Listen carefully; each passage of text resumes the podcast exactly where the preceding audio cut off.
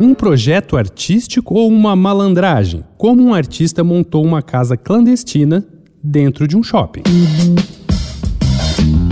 Dois pontos. Uma conversa sobre quase tudo com Daniel Almeida.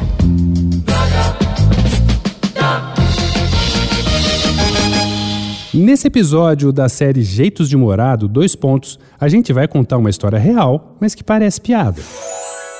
Era época de Natal e uma propaganda de um shopping de Rhode Island, nos Estados Unidos, trazia uma voz feminina especulando: Não seria maravilhoso se você pudesse morar em um shopping? Assim, eu pessoalmente não acho uma ideia muito instigante, mas o artista Michael Townsend encarou o desafio como uma possibilidade real.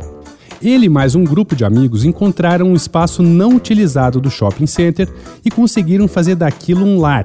Mobiliaram tudo, conseguiram fazer uma ligação à rede elétrica, com direito a PlayStation, e passavam até três semanas seguidas morando no espaço. O único inconveniente era o banheiro.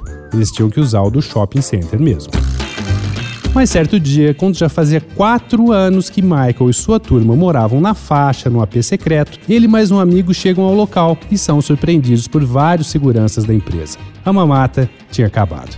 Na presença da polícia, Michael tentou argumentar que a coisa toda era um projeto de arte e tal, e seu objetivo era compreender o shopping e a vida como um cliente. Mas a desculpa não colou e ele foi condenado a seis meses em liberdade condicional depois de se declarar culpado por invasão criminosa. O delegado que cuidou do caso disse que ficou impressionado com o nível de conforto e estrutura da casa secreta do Mike.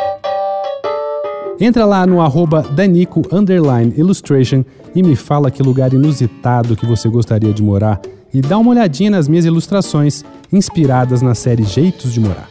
Eu sou Daniel Almeida, dois pontos, até a próxima. Você ouviu Dois Pontos uma conversa sobre quase tudo com Daniel Almeida.